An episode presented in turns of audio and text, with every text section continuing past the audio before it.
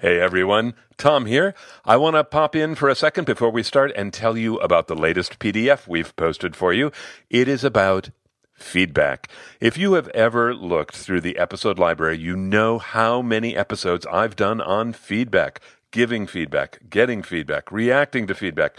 Feedback is such a crucial skill. Well, this PDF has our newest thinking about feedback.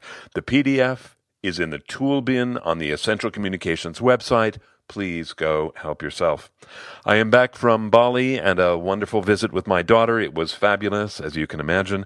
I look forward to bringing you a new episode next month, but for now, here is a rebroadcast from 2017, an audience favorite called The Conflict Conversation. It has a ton of tools for you. I hope you enjoy it. Here we go. Welcome back to The Look and Sound of Leadership, an ongoing series of executive coaching tips designed to help you be perceived in the workplace the way you want to be perceived. I'm Tom Henschel, your executive coach, and today we're talking about the conflict conversation. Ashley wanted coaching on how to argue. I had told her about a concept I call Conflict House. Conflict House is a place where any person with any conflict has to go in order to resolve their conflict. Whether an argument's large or small, whether it goes well or is a disaster, every conflict happens inside Conflict House. Ashley and I had discussed the two ways to enter Conflict House. The one used most often is marked right wrong. People who enter through right wrong are anointed with the powerful belief of being right. The second, less frequented door is marked curiosity. Entering here causes everything that happens inside to become easier. Once inside Conflict House, there are only three rooms. You can visit them in any order. During any given argument, one room might be more important than the others. The next time, a different room might be more important. But they all need to be visited sometime or other. Inside the three rooms, different conversations take place. The three conversations are what happened, feelings, and identity. People who learn to recognize which room they're in, which conversation they're actually having, navigate Conflict House more effectively than those who don't. Ashley wanted the code for recognizing the rooms. That coaching conversation was last month's executive coaching tip. The episode is called Conflict. Now she wanted to know what to say when she found herself in each room. I suggested our conversation would be more useful if we used an actual situation from her life. She said, Oh my, I've got a humdinger. It's about our kids and their damned phones. She laughed. you see, I've already got feelings about it. Ashley told me that she and her husband Jeremy were arguing about rules for each kid's phone usage. Ashley had read a lot of articles which had spurred her to want to talk about rules in the first place. This was an important issue to her. Jeremy's argument wasn't with Ashley's reasons, but he felt strongly he didn't want to become an enforcer. He felt her rules would provoke endless battles with little benefit. Now, understanding the basics of the argument, I asked, So, when you're arguing about the kids' phones, what does the what happened story sound like? Oh, we're not arguing about what happened anymore. Every time something happens, we know what it is. Uh, but I don't, Ashley. Can you give me a for instance? For instance, Michaela, our high school freshman, slept with her phone in her room. That happened. There's no argument about it. The argument is what he and I think about what happened. So you two don't argue about maybe what one or the other of you said about this in the past? Oh, she smiled sheepishly. Okay, yeah, we do that. What does that sound like? She shook her head, amused. I'll tell you one that infuriated me. We were arguing about what he said he had told Michaela.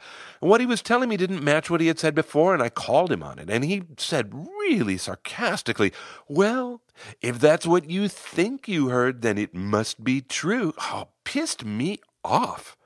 How come? He was so condescending. He clearly didn't mean it. He was just poisoning the conversation so we couldn't talk about the issue. Why would he do that? I asked. He knew he was wrong. I held completely still. She noticed my silence, and she stopped to replay what had just happened. Finally, she looked at me and smiled, saying, Right, wrong. I got into proving I was right. I lost being curious. That's why you stopped, isn't it? I nodded. Oh, dang, she said. I jump to right and wrong a lot.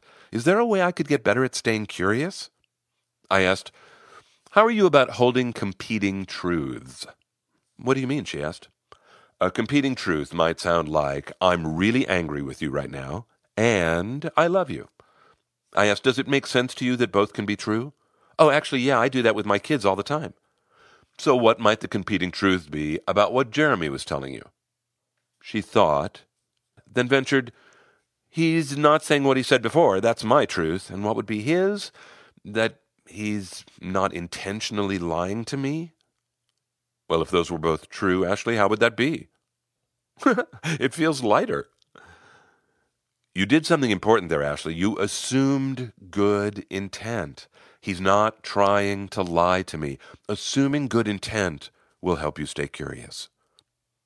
She took stock. Okay, during the what happened conversation, I should assume good intentions and listen for competing truths. Does that get us to the feelings conversation? Well, if you like, I said. I asked Ashley what she knew about her feelings in relation to this argument. To be honest, Tom, sometimes I worry I'm a little out of control when it comes to my feelings about this. All the research says that these phones are changing everybody's brains. So I need to protect my kids' brains. I mean, that is not something I take lightly. And what are Jeremy's feelings? Oh, he comes from a completely different place. He believes their brains are resilient. He believes a supportive environment with encouraging positive parents is more important to their brain development than anything their phones can do. I said, You sound as if you're fed up with it. Ugh. Uh, yeah, I have feelings about his feelings. Well, that's inevitable, Ashley. How could you not? Well, it doesn't feel like all my feelings are helping the feelings conversation. No, Ashley, that is the feeling conversation. In what way? Naming your feelings can help you understand why you're in Conflict House in the first place. She tried to figure that out herself and then asked for help. I said, Pretend I'm you, Ashley. Here's what I might say to my husband. I have really strong feelings about this, Jeremy. I feel strongly about protecting our kids' health. That's important to me, which is why I get angry sometimes when I feel you not siding with me. Okay, she said, that's me, as if I could ever name those feelings like that. But okay, how does that help me understand why I'm in Conflict House? It makes you look at your own upset. You can begin to weigh your feelings. Ashley was less than fluent with her feelings. She gave me an exaggerated blank stare.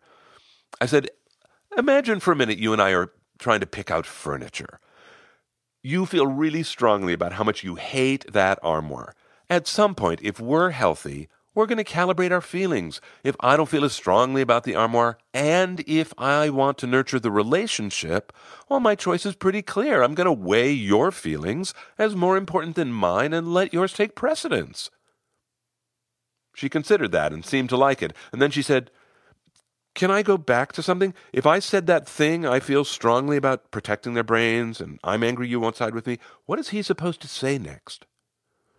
I said, if I'm in Conflict House and I hear someone talk about feelings, I can do one of two things. I can use her feelings to jump into the identity room, or I can stay in the feelings room by acknowledging her feelings and encouraging her to tell me more about them. Really? How would I do that? I would say, Tell me more. Seriously, that works? Oh, it does. Ashley, it's like a Jedi mind trick. You ask people to tell them more, and they do. It's great. Quietly, she said, I could just ask him about his feelings, couldn't I? You could, I said. I don't think I ever have. She pondered that a moment, and then she said, And if he does tell me about his feelings, what do I say? Tell me more? Yeah, you could. What's most important, talking about feelings, is acknowledgement. Don't debate his feelings. Don't diminish them. Believe that his feelings are what he says they are, even if they seem stupid to you. Assume good intent, she said. Right, I said. What about that second choice you mentioned, using feelings to jump us into the identity room? Ah, okay. So let me ask you about Jeremy. You told me he doesn't want to be an enforcer. He doesn't want to be in a constant battle with the kids. I'm guessing he feels pretty strongly about that. Am I right? Oh, yeah, she said. Okay, so what might those feelings tell you about his identity? She knew the answer right off the bat. To him, there is nothing worse than being a controlling parent.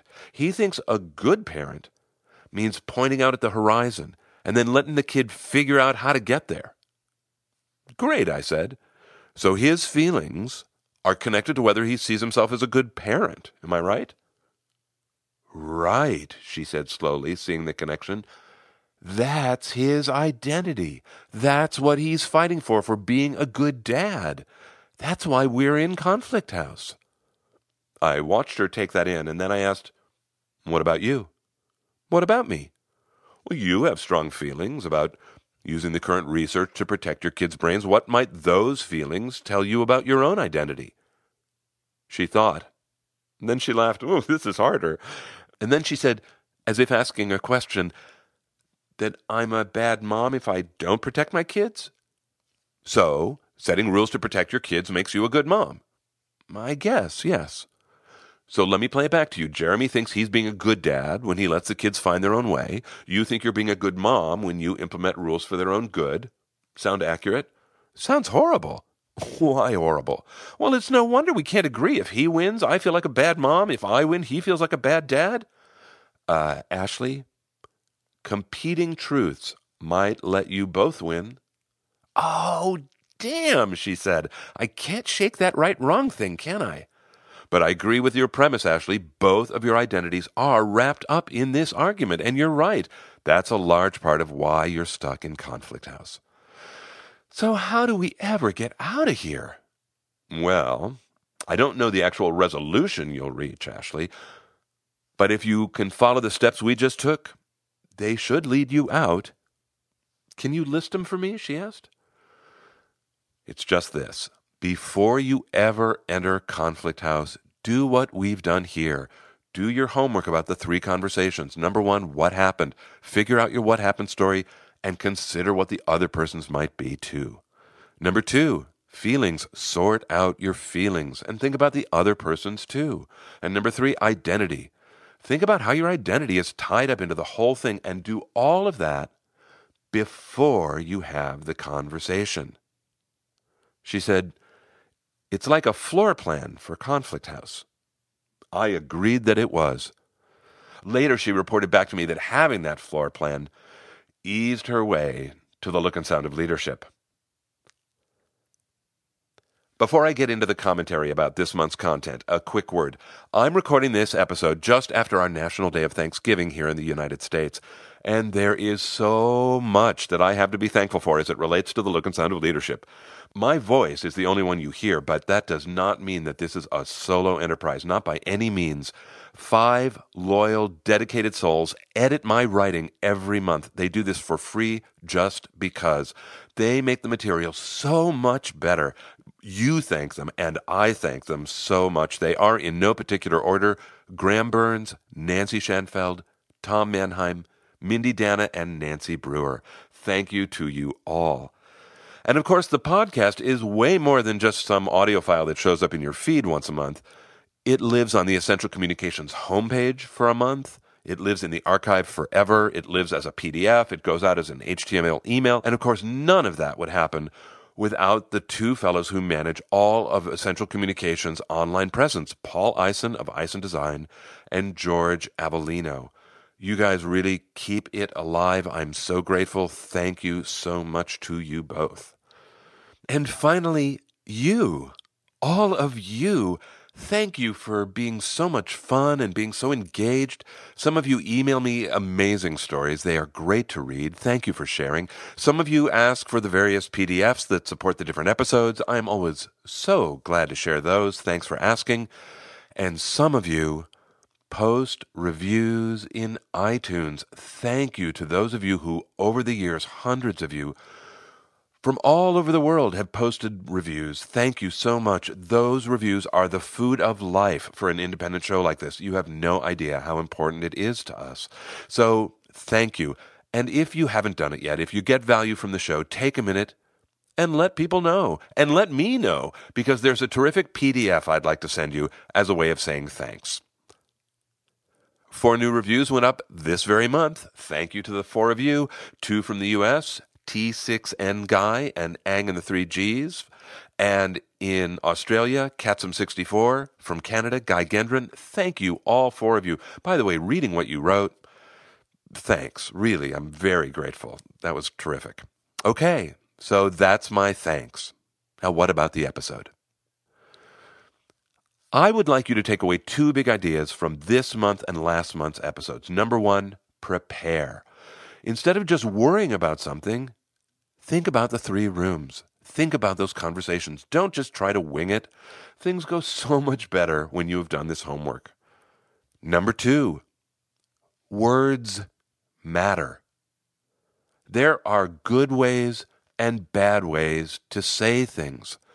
Just as there are good ways and bad ways to think about things, right? Like Ashley's struggle to get out of her right and wrong thinking. But words matter. In this episode, when Ashley and I were talking about naming feelings, I modeled a feeling statement for Ashley. Feeling statements have become relatively easy for me to do, and I do say relatively easy, but I got to tell you, I worked for years to get even moderately good at them. Do you remember what I modeled? This would be Ashley speaking. I said, I have really strong feelings about this, Jeremy. I feel strongly about protecting our kids' health. That's important to me, which is why I get angry sometimes when I feel you not siding with me. That's a feeling statement. It is something you could learn because words matter. And words like those slow everything down and they help everyone.